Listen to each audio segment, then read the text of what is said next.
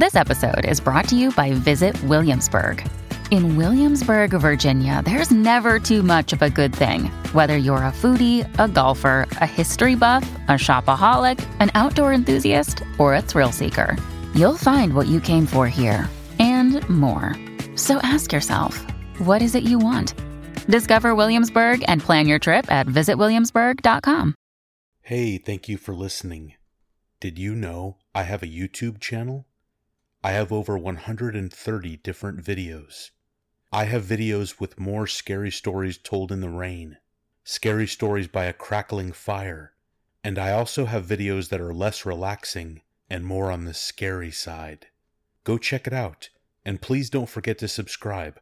In the YouTube search bar, just type being scared. All right. Catch you later.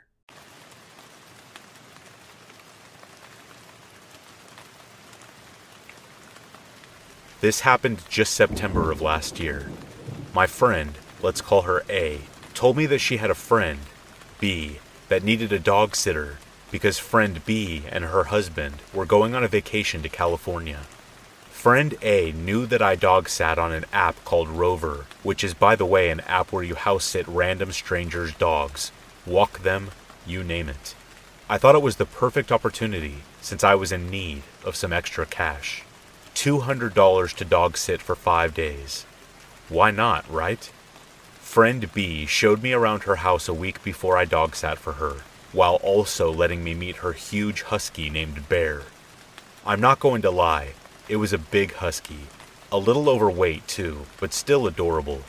Friend B told me I was welcome to help myself to whatever food I wanted. Perfect. The front door also included a lock where you punch in a number code to get in, so pretty secure. So a week rolls around, and I show up later on a Friday night, not too long after friend B and her husband left the house to go to California. Things were pretty chill for the first two days. I was at work most of the afternoon, went to feed the dog on my break, and then went back to work. Came back later at night and would take Bear for rides in my car. I stayed up late watching movies, then let Bear sleep by me when it was time to go to bed. After work on Monday night, I hear a knock at the door. I look through the peephole, and it was a guy that looked like he was wearing a black police uniform. I thought it was a bit odd, but I opened the door to see what was up. Hello, I'm looking for Jorge, he said.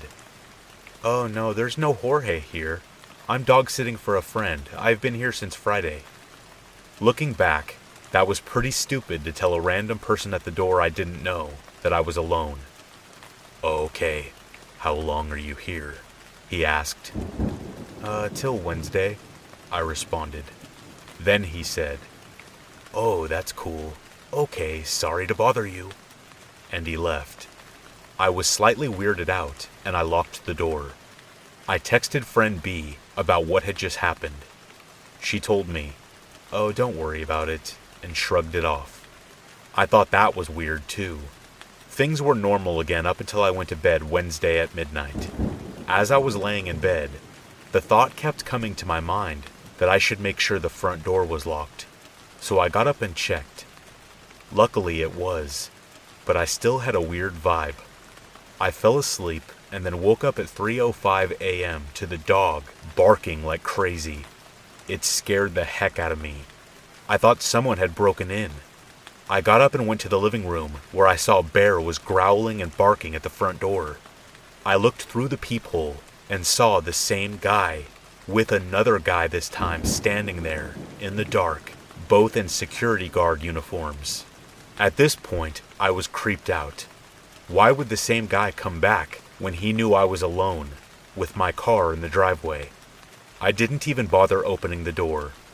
Two guys I didn't know, dressed like security guards at 3 a.m. I made sure all the doors were locked. Then I saw that they had walked off. I opened the door and didn't see any type of security car anywhere. I still have to thank Bear. I think his barking could have scared them off. I went back inside, returned to bed, and fell asleep. I didn't bother telling friend B because she was in California anyway. What was she going to do? I'm glad to say I only stayed one more night after that. To this day, I still don't know who those guys were or what they really wanted, and I haven't been back to dog sit since that incident.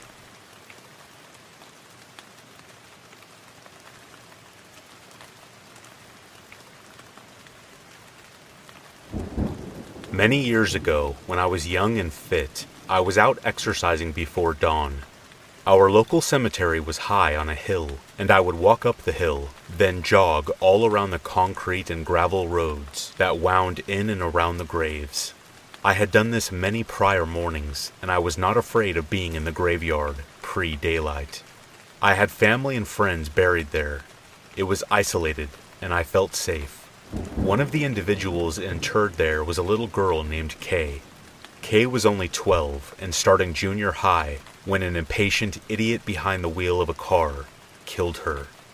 On my frequent runs past Kay's well kept grave, I often greeted her, wished her well, expressed my sorrow regarding her short, sweet life. On this particular morning of which I speak, I jogged past Kay's grave and called out my greeting. In my head, she spoke urgently to me. It's not safe up here this morning. I jogged on, a bit startled. Of course, I glanced about, but all was normal. A few minutes later, Kay spoke again. There's a man up here.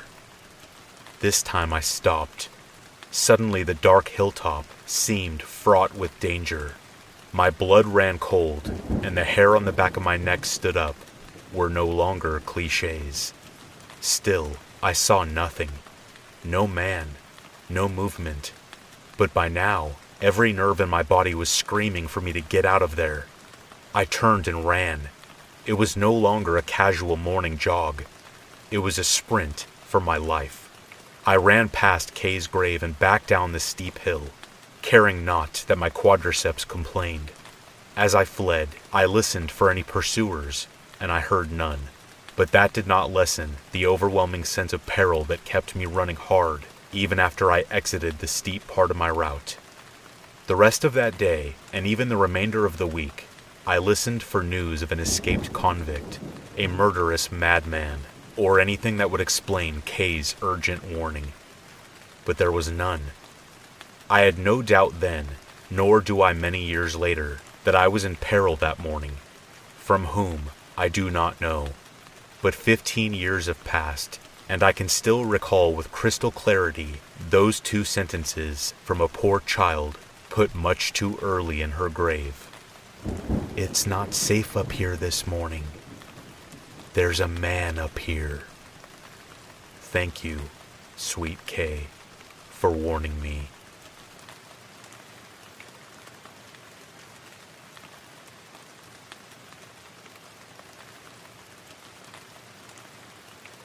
So let me start this by saying, we made some poor choices in this story, so please don't judge me and my family. Around every start to the summer, my family and I go on a three week vacation around the USA. It's always a blast, and I have very fond memories of the trips, but I will always be more alert next time we do it. We were more than halfway done with our vacation, so we had to head home. That meant that we had to go through the whole state of Texas, my dad wanted to drive through the night instead of stopping, so I got some rest. I woke up around the middle of the night and noticed the car had stopped moving. I sleepily rose from where I was sitting and looked out the dash window. I saw my dad standing next to a random guy under the hood of said guy's car. Now I thought no big deal until something caught my eye. There was a ditch beside the road, and in the ditch, barely, just barely, I could see the top of a couple more guys' heads, and they were holding something. My blood ran cold. I had to warn my dad, because I don't think that he had seen them. He had his back to them. I thought quickly and kicked my door open and yelled, Hey, Dad! It fell out of its holster again, and I don't want to touch it. This was a lie, of course, that I just made up to make them think we were holding. Both the man and my dad looked confused. I waited for my dad to come to where I was. I then explained the situation, and for the first time in my life, he looked scared. He finally turned and said to the man that he was going to move his car closer. The man said that was fine, and he jumped back in the car. My dad floored it down the road that was not blocked by this person's car. We did notice a car's headlight in our back window, but after a while it disappeared. We drove the rest of the night, and in the morning, we weren't tired at all. We made it home safe, and I did a little research for that area. It turned out that a few months before, a couple were kidnapped and are still missing. I have no idea if what happened to those poor people could have happened to my dad and our family if I did not see those men crouched in the ditch.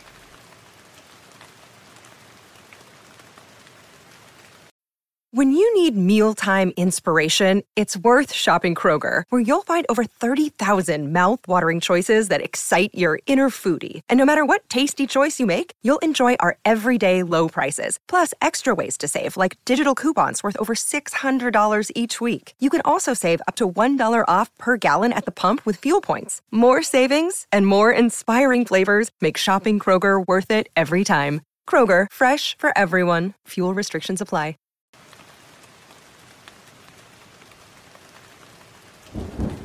I deliver pizzas, and I had been having a really busy night, non stop back and forth, without any time to even pause and take a leak. I had been so busy that I wasn't really thinking about bathroom breaks, but we were also going through a bit of a heat wave in our area, so I had been drinking copious amounts of water. All of a sudden, as I was driving to this particular delivery, the urge to go hit me. Like things went from 0 to 60 in an instant. Thankfully, I was close to the customer, so I could get this one over with quickly. Or so I thought. I pulled up to the house, and it was an area I had delivered in before, so I could immediately see that something wasn't right. All the lights were off in the house, not even the glow of a television or anything. It was extra apparent because the streetlight closest to the door happened to be out of order, and on top of it all, the block was dead quiet. This is a big university area, and obviously there aren't many student renters in July, but there had to be at least one person because someone ordered this pizza. Maybe they just liked sitting in the dark, or they were in the backyard. Whatever. I just didn't want to get out of my car and knock on a quiet house in the middle of the night without first checking that I had the correct address and the customer was inside. It was scorching that night, even after sundown. My car's AC is a joke, and the piping hot pizzas don't help things much. So I have to try and open the car door as infrequently as possible to keep any cool air in. I called the number the customer provided, and the voice on the other end said, kind of brusquely and out of breath, Yeah? I just tried to keep it clear and concise. Hey, it's your pizza out front, but there doesn't appear to be anybody home. And the customer replied, still gasping for air. Yeah, I'm not at home. I had to pee so badly by that point that I was much less patient than I would otherwise be with a customer right out of the gate. Well, then we're going to have to terminate the order because I've arrived in the stated delivery window and you were supposed to pay in cash. So I don't know what to tell you. Plan ahead next time. I instantly regretted letting my bladder do the talking for me, as the voice on the other end came through more clearly as a young, bubbly, and very distraught girl who couldn't have been more than 20 or 25. Oh my gosh, I'm so sorry. I was running down the street so I could barely hear you, she cried. I just switched you out of my AirPods. Is that better? I'm sorry, I completely lost track of time at work, but I knew you were coming. That's why I'm literally running home right now. Please don't leave. I'm starving and I don't have a car. Seriously, please don't leave. Five minutes tops, okay? I know what it's like to be hungry and running late and have no car and not live near any restaurants. Plus, when I heard her voice, I began to remember more specifically having delivered to this place a couple times before, and she had always been perfectly nice. Now I felt bad for snapping at her. I tried to walk it back while simultaneously looking out my window for potential spots to pee. No, no, my bad. I'm letting the heat get to me and it's not your fault. No need to rush. I'll see you when you get here. I hung up, and while surveilling the area, was starting to think I was really out of luck. All the other houses had people in them, and were close together, so there were no clumps of trees or out of the way patches of land or anything. Of course, I had just tossed my empty water bottle at the last delivery, because I'm an idiot. Finally, I decided it was escalating to the point of an emergency, and the safest bet was to use a bush in front of the woman's house. She wasn't home. The streetlight was out, so no one would see me.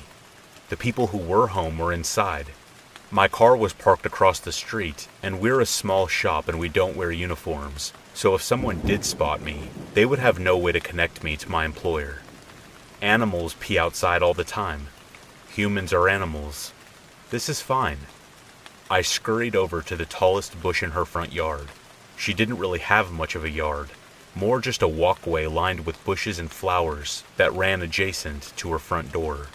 The biggest cluster of bushes, the only one where I could be sure there would be no visible splatter on the side of the house, was about four feet from her door. I looked both ways, unzipped, and let it fly. After the initial millisecond of relief, I noticed the sound was way off, more like pissing on something solid than something leafy. I started panicking, thinking I had aimed wrong. But once I start, I can't stop midstream, so I kept squinting into the darkness to see if maybe I was hitting a key rock or something and could just move a few inches over. Instead, all of a sudden, I heard a way more concerning noise a deep voice exclaiming, What the heck? And before I could turn around, assuming I had been caught by a neighbor, a man came leaping out of the bushes.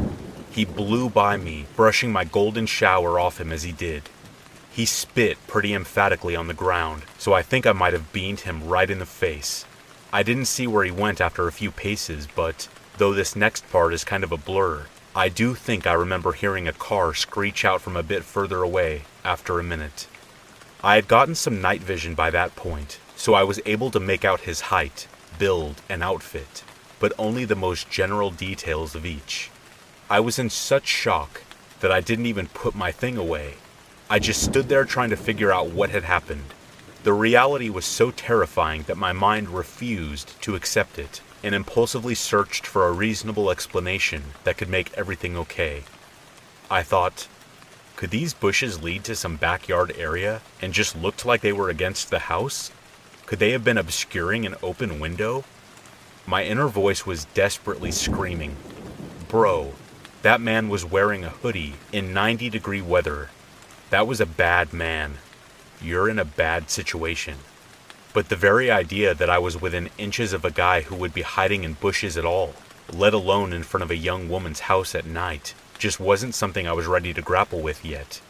I was coping by not coping. My fight or flight response totally failed me at that point, because my idiot self did the absolute last thing I should have done and approached the bushes to try and validate this there must have been a good reason for a man in a hoodie to be behind these bushes in the middle of the night. So I walked over to the side, turned on my phone flashlight, and tried to peer around the line of shrubbery. Pro tip as scary as things may look in the dark, seeing them with a single beam of your flashlight can sometimes make it even worse. That's when I saw the bag. There was a tattered drawstring bag sitting behind the bushes, slightly splashed with pee but I was in such moronic daze from shock that I groped around for it, thinking, See, this is it. This will explain why he was back here. It explained it. Once I maneuvered it over and pulled it open, I saw a sharp knife, a roll of duct tape, and a bottle of pills.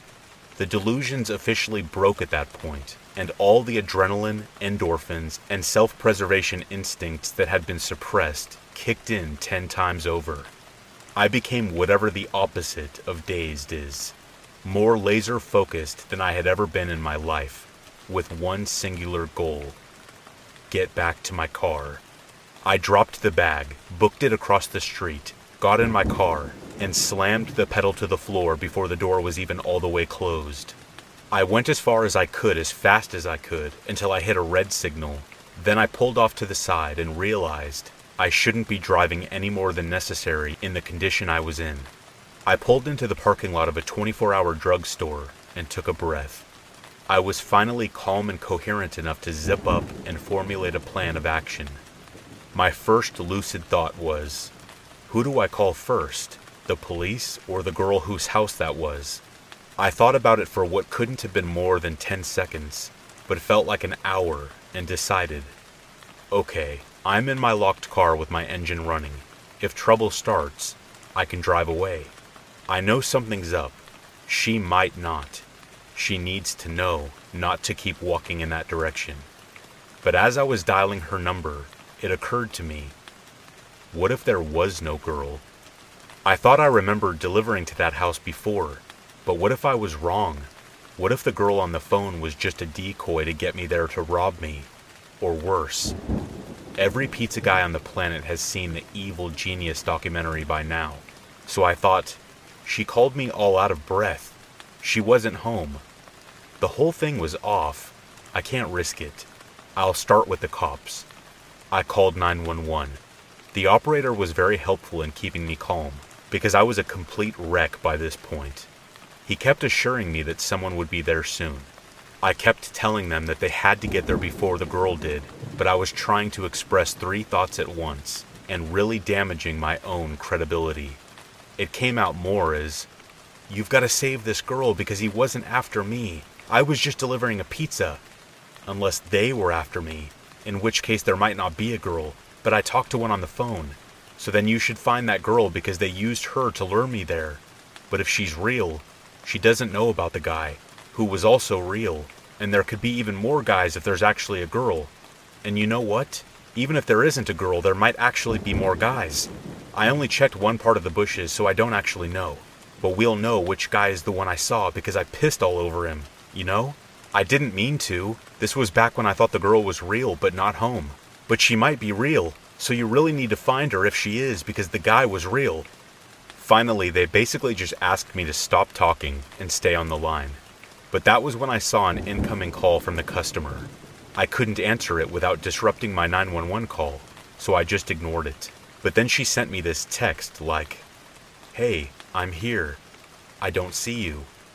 I told 911 she was there, and they said officers were only minutes away but who knows how long that meant, especially after I had given such a scattered account of the events in my panic. I just felt overwhelmed with guilt because my rational mind said the odds of her being a decoy girl for some large scam targeting pizza guys were low, and the odds of her being the intended victim of a predator were high. So I put my 911 call on mute and turned back, heart absolutely pounding out of my chest, compulsively muttering crap, crap, crap, crap, crap the entire way. Then I took 911 off mute and told them I had returned to look for the girl. They weren't happy about that, but I saw her meandering past the parked cars in the street, looking to see if one was mine, and I waved her down, flashing my brights. She bounced on over to the window of my car, happy go lucky. I figured that was a good sign that she wasn't in on whatever this was but I was just so scared to be back in the general area and to not know what had just happened or what was going to happen. I kept whispering, Get in, get in. And she was like, Get it, get it, get it? Huh? Oh, you want me to get the pizza from the back? I didn't want to make the same mistake with her that I had made with 911, so instead of trying to tell the whole story, I stuck to the bare basic facts there was a man in your bushes. I'm on the phone with the police. I don't know where he is right now. Please get in the car so we can lock the doors.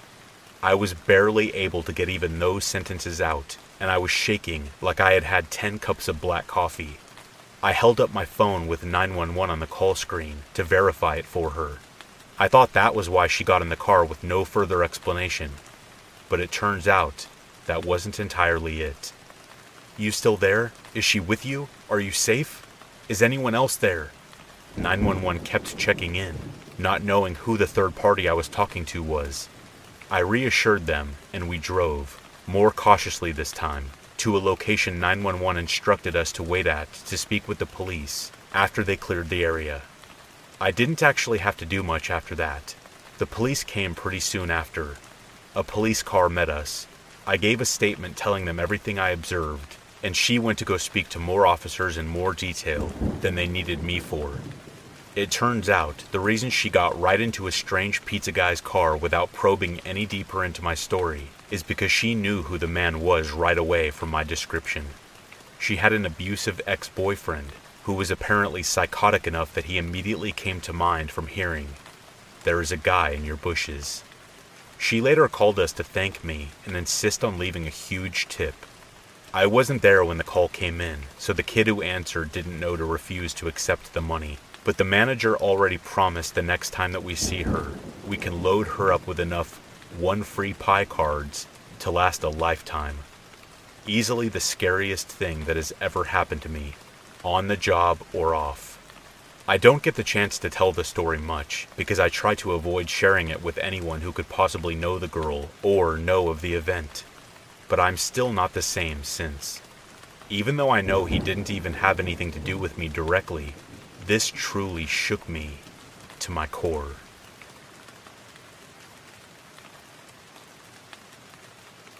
Another day is here, and you're ready for it. What to wear? Check. Breakfast, lunch, and dinner? Check.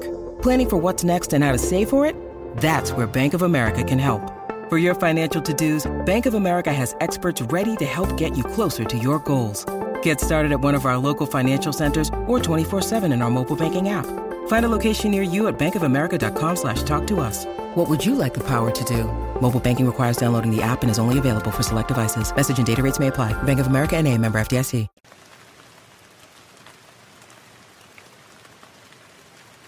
Romania is a country where people might get kidnapped, murdered, disappear, and such. So yeah, my parents were legitimately afraid for me and were against the idea. I had to lie to them that we would stay in a hotel near Cozia National Park so they would get off my back. Obviously, that's not what we did. Okay, long story short, we had to travel from Bucharest to this park, which is around 200 kilometers in two hours by train. We got our immense backpacks, everything we needed, and went on our way. Nothing specifically happened in the train except the fact that the train was overly crowded, with the exception of our train compartment being completely empty. That is extremely rare for Romanian trains. I got excited thinking that we would have the whole compartment to ourselves. As I said, it is a very rare thing to happen. And of course, after 10 to 20 minutes, it got occupied by a man entering our compartment, accompanied by a beautiful German shepherd.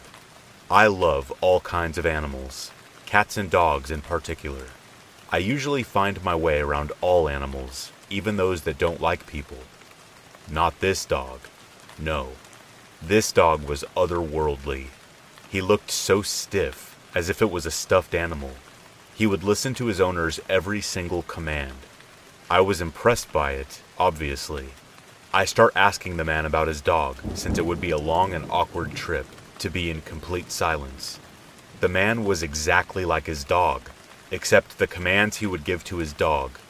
No other contribution to the conversation. He told me the dog's name is Ucigașul, which in Romanian means the killer. It's a very weird name to give a dog because, for this particular example, he would use the English word as it is, not translate to the word Romanian and name the dog like that. But I thought, to each their own. I asked him, why such a scary name? And he bluntly replied, This dog is trained to kill. It's the only thing he likes and is good at. Now, I personally consider that the dog will grow up to have similar personality to his owner. And most of the time, I would judge people with dogs and how the animal reacts to the world and to his owner. And let me tell you guys, these two did not give a good vibe in return. I brushed everything over, thinking to myself that maybe this guy is training his dog to hunt in the woods. Then I started thinking, which woods are legal to hunt in our country? While I was thinking of that, the guy, out of nowhere, asks us if we are traveling to the Cozia National Park. That was surprisingly accurate considering that the only time we mentioned the place was in the train station long before we found our seats and way longer before we even met this man. Again, I thought it was nothing because, in my country, people who happen to go in the same direction will try to make small talk and guess where you are heading. Of course, you can just lie to keep safe of your destination, or be honest. I took the honesty route, and I am judging myself for that. Never be too honest with strangers, or honest at all if you listen to this story. We confirmed we are going to that place, asked what else is to see around, since he started talking about the area, and well, considering we knew nothing about the place, we took it all in. He told us about the woods, the vegetation, the animals we can encounter, told us about the beautiful monastery right at the bottom of the mountain that we need to climb, advised us to visit the Lotrișor waterfall and explore the caves behind it, and try out the local restaurant.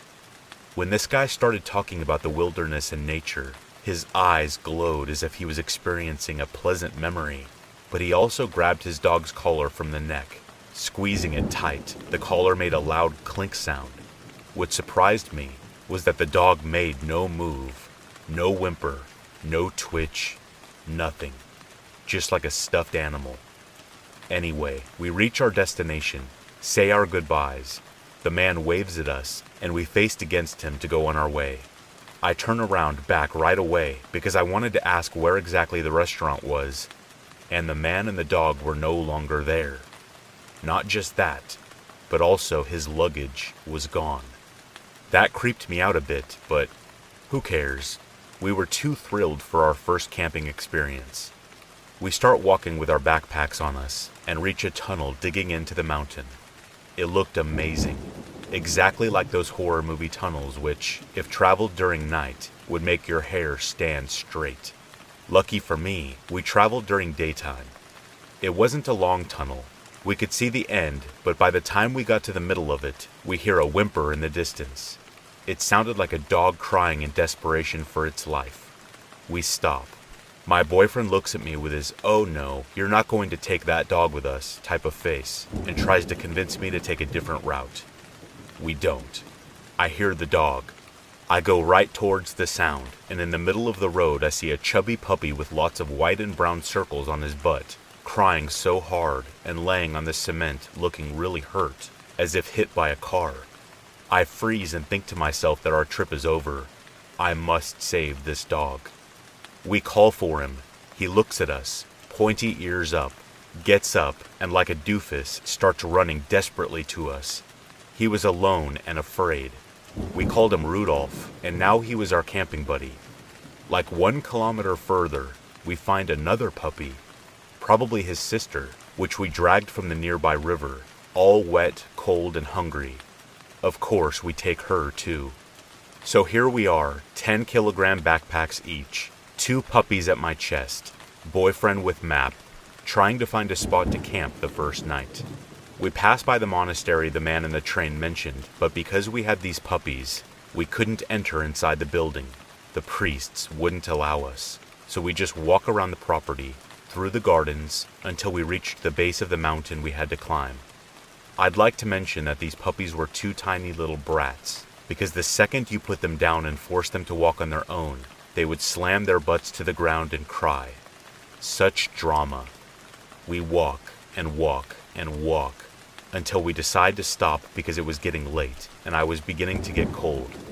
We found a spot next to a small landmark type of cottage in the middle of the wood we call it Troy Unitza.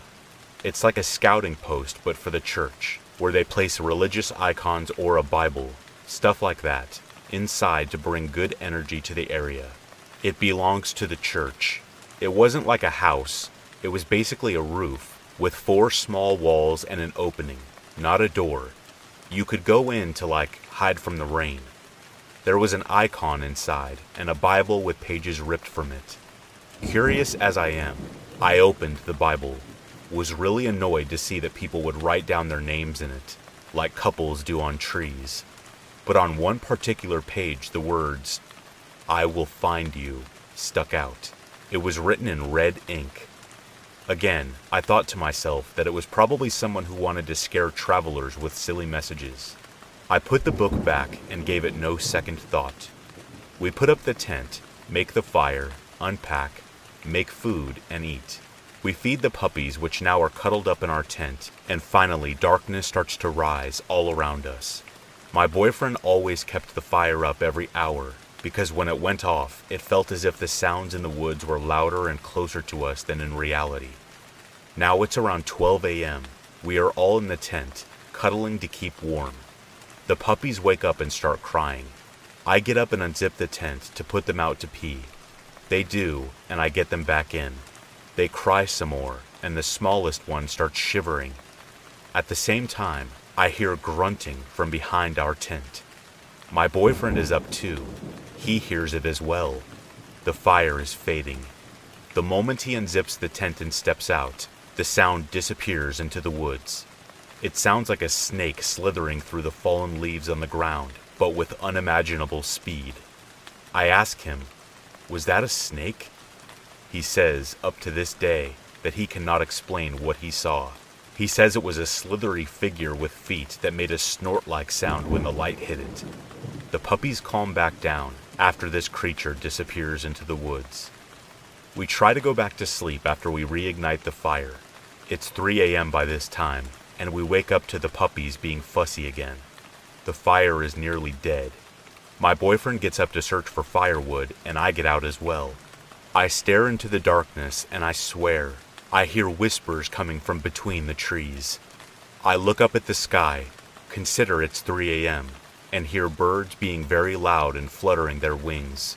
Now, I'm no expert in birds, but don't they usually sleep around this time? Well, these weren't. They were very active, very vocal, and very frustrated. I look at the fire and follow the red sparks popping out of it into the sky and become fascinated with something. The spark doesn't seem to die. It goes on and on, changing color from hellish red to green. This was very out of the ordinary for me because it created an illusion hard to explain. It looked as if the fire sparks were going into the woods, creating a track for me, probably to follow. I kept looking after each spark to see when it burns out. None of them did. They would levitate, turn green, and flow into the woods.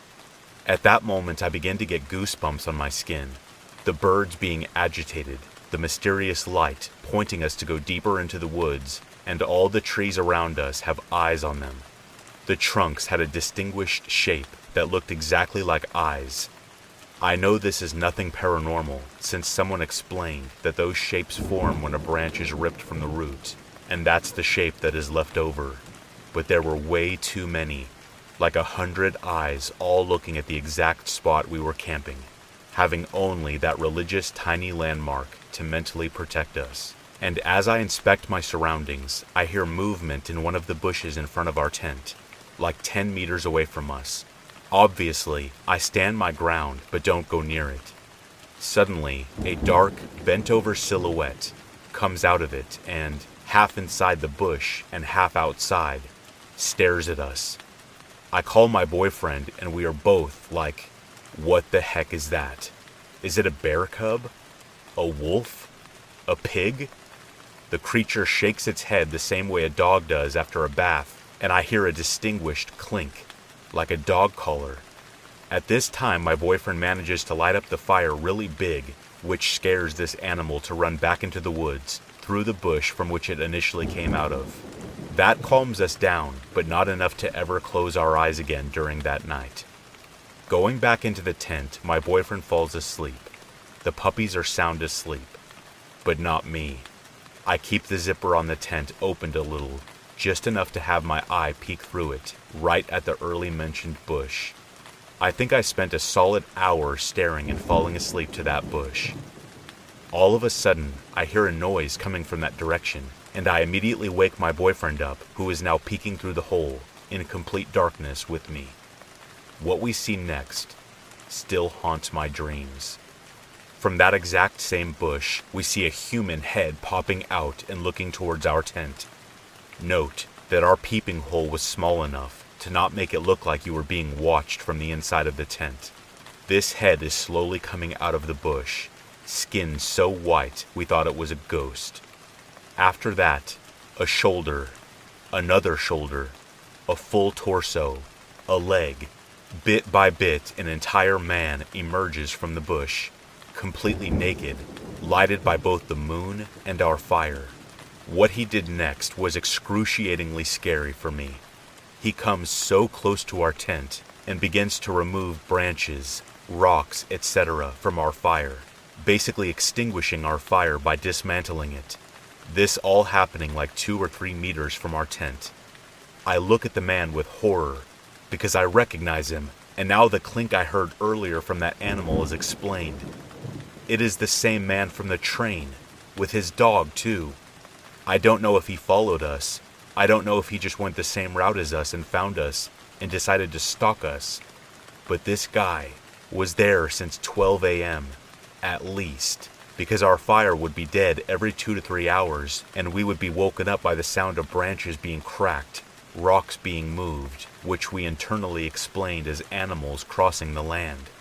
After he successfully managed to put out our fire, he slowly crept back into the same bush, submerging into it bit by bit until only his head would be out, with a disfigured looking mouth, looking like a moaning ghost. You try going back to sleep after that. We didn't know what to do, so we just got back out, reignited the fire, light ourselves some torches, and stay near the campfire until the first rays of sun came up. I admit I did fall asleep while sitting down next to the fire, and so did my boyfriend. But any sound would wake us up. I was too afraid to go near that bush. I did not need any answers, any explanations.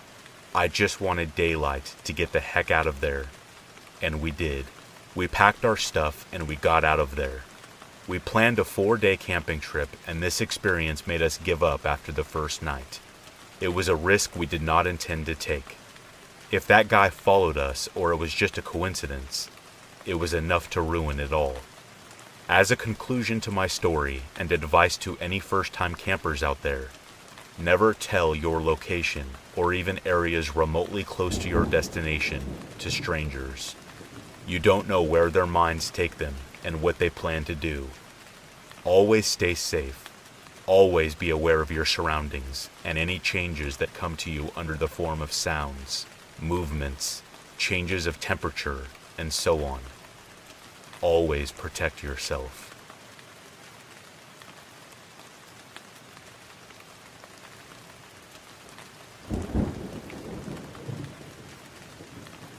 I may not be any kind of expert, but I believe there's more to this world than we mere humans can hope to understand.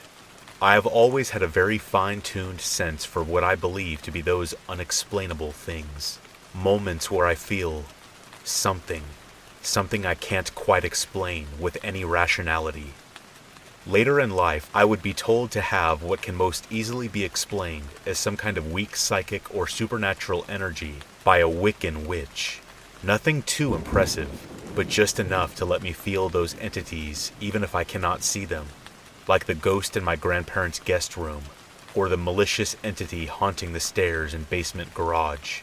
The same uncanny sixth sense that my mom observed when my younger brother was born, stronger than her own maternal sense, to the point that I understood when my brother needed something before even he knew and could make a sound even waking minutes before him in the middle of the night, without fail. But I think there may be more to it than that, as this incident leads me to believe. My family had recently moved to British Columbia, Canada, that winter. I was 10 at the time. While we were no means in the boonies, we moved to an older trailer near a well known hiking trail and a small Christmas tree farm. Immediately, there was something off about the area. Something that my parents waved off as the new home anxiety, or just not being used to the place. I did my best to put it out of my mind, but within two weeks of the move, I began to notice strange happenings. Firstly, the unsettling aura I just couldn't shake. Sleepless nights, where I felt like I was being watched by someone at my window. Strange shadows, there one second, gone the next. Voices, soft, whispering my name, and only when I was alone and only in my room, near the window. However, whenever these incidents happened, soon after I would feel something brushing against my shins and ankles, something that lessened the aura, at least for a while. These instances would be near constant until I struck out on my own eight years later. It all came to a head that fall, months after the move. My parents insisted we take a family walk on the mountain trail, and though I didn't want to because I am by no means an outdoors man, something in me screamed not to go, that it was dangerous. But being barely 11, of course my parents completely dismissed my concerns as being lazy, and we were off to the trail's main entrance. As soon as I set foot out of the car, the warning bells in my head were blaring louder. Something in me kept saying that we had to leave, that something bad was going to happen. The little voice in my head kept focusing on my diabetic mom, who at the time had a weight problem. Dad with his disability that made him outright unable to run. That my bad lungs would make it impossible to run myself. That the three of us were sitting ducks. I didn't know why I was so hyper focused on running, on needing to get away. We were halfway through the walk when suddenly I froze. The apprehension I had felt about the whole event ramped up to 11. My parents thought that I had stopped because I was tired and took the opportunity to take pictures of the lovely fall leaves and dappled sunlight. It was a gorgeous sight, but I knew something was there, watching us and it was not something we wanted to meet. I looked around, trying to find whatever was setting me off. All I saw was an occasional fleeting shadow. I could feel the brushing, but the feeling of dread and fear only got stronger, the familiar touch unable to drive it away as it normally would. Whatever it was, it was close. If it came at us, we wouldn't stand a chance. My parents still hadn't noticed something was wrong and I felt my voice catch in my throat, not out of fear, but as if something wasn't letting me speak. I heard the leaves rustle. It was close. So close. I glanced where the noise was coming from and saw a shadow for a split second before it vanished behind a tree. And as it vanished, something changed. Hot. It felt like a volcano had erupted in my chest. Not like the slow, gentle ooze like one might see in Hawaii, but explosive, angry, spewing burning clouds of toxic gas and ash, spraying molten rock and fire. I was still afraid, but I wasn't frozen. I was angry, eyes locked on the area I had seen the shadow. I was no stranger to anger. I am aggressive and always have been, but this rage was entirely new. The feeling against my legs stopped, but the fire was burning hotter. And the thing, the dangerous thing hiding just outside my field of view, I felt it lock up in fear all its own. I felt like my body was controlled by something else. Still me, but different. I convinced my parents to pick up the pace, practically speed walking to the rest of the loop, not daring to let the fire sparked in my chest die out until we were safely back at the car. The strange presence lingered, much further off, but still watching, still malicious, but almost curious now. We left the trail and never went back. A few weeks later, my mom found out she would be having my brother. As time passed, the whole incident kept nagging at my mind, and I found myself doing research from time to time to try and piece whatever happened together. And while I may never fully understand, I think I finally have part of an answer. I think I was protecting my brother. As I stated earlier, I have always had an unexplainable connection to him, despite being so much older, and a terrifyingly vicious protective streak over him. When this happened, my mom would have been a month or so into her pregnancy. I think that whatever is in me that allows me to feel these presences so clearly that was so immediately focused on not me getting away, but my mom and dad, with myself as the afterthought, knew he was there long before anyone else did. The phantom touches? As ridiculous as I feel saying it, I believe it was a guardian angel of sorts. Or, more accurately, my protective, then long dead, childhood cat keeping up his station even in death. The brushing feeling was identical to the feel of a cat weaving around your legs, and only stopped entirely when I moved out and got my own kitten. who just as suddenly and uncharacteristically adopted the same guarding behavior. What that fire is, I may never know, but I know for a fact it is what kept that thing away. What was that thing? I don't know. I believe it had been hunting me and continued to hunt me since we moved to that town and until I moved away. The voices, the feeling of being watched, the fear of fire. While I know the creatures will stalk their desired prey for a long time, that thing always comes back whenever I visit my family. Regardless of what it is, it is fixated on me. It seems I am safe so long as I have this fire, at least from it. But I wonder why, after so many years, it still follows me whenever I enter what must be its territory, remembering that feeling of malice. I pray I never have to find out.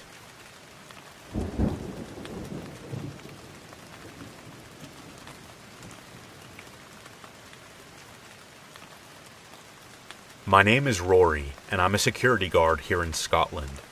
The company I work for mainly does nightclubs and construction site security, but for some reason, I always end up getting the weirder jobs. But that suits me, because they tend to be in the daytime, and I am just not cut out for night shifts anymore. Anyway, so my boss asks me if I wanted to work a Saturday shift over at the Mercure Hotel in Livingston. Told me it would be a solid 10 hour shift, providing security for a convention they had on. Easy money, basically. I asked him what kind of convention needed security guards, but all he knew is that it was called ScotiaCon. There were no clues in the name, so needless to say, I was a bit curious about what the whole thing was. Turns out, it was a big meetup for people called furries. What I'm about to tell you is all learned on the fly, so don't hold me to any of this. But furries are basically people who think they are animals, so they dress up in these big suits and wiggle their behinds. Don't get me wrong, they all seemed lovely, but the whole thing was kind of unusual. They were selling each other all kinds of artwork, clothes they had made. Some of it seemed a bit inappropriate, but there were no kids there, so no harm done, right?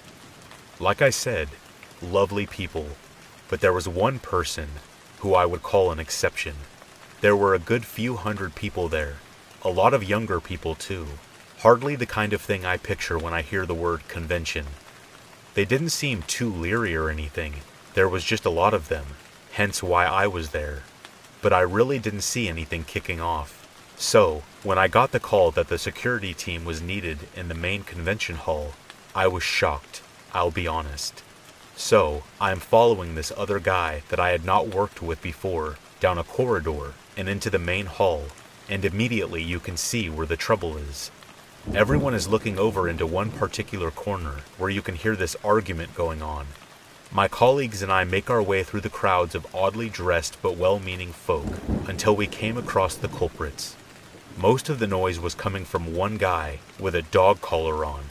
He had ears on, all sorts of dog themed stuff on his backpack and clothing. Basically, dogs were the kid's thing. I start asking what the big song and dance is about, and he told me he had been arguing with this stall owner over the price of a piece of artwork, but the guy that owns the stall just wants him out, says he's been threatening him, all this other stuff.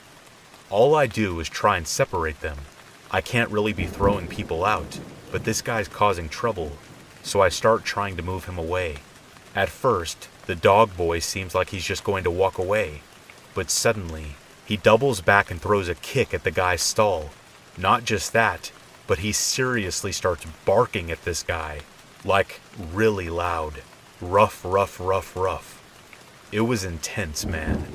Naturally, I then go to grip him, and the kid actually bites me. I went to throw an arm around his neck to get control over him, but he just caught my arm and sank his teeth into it.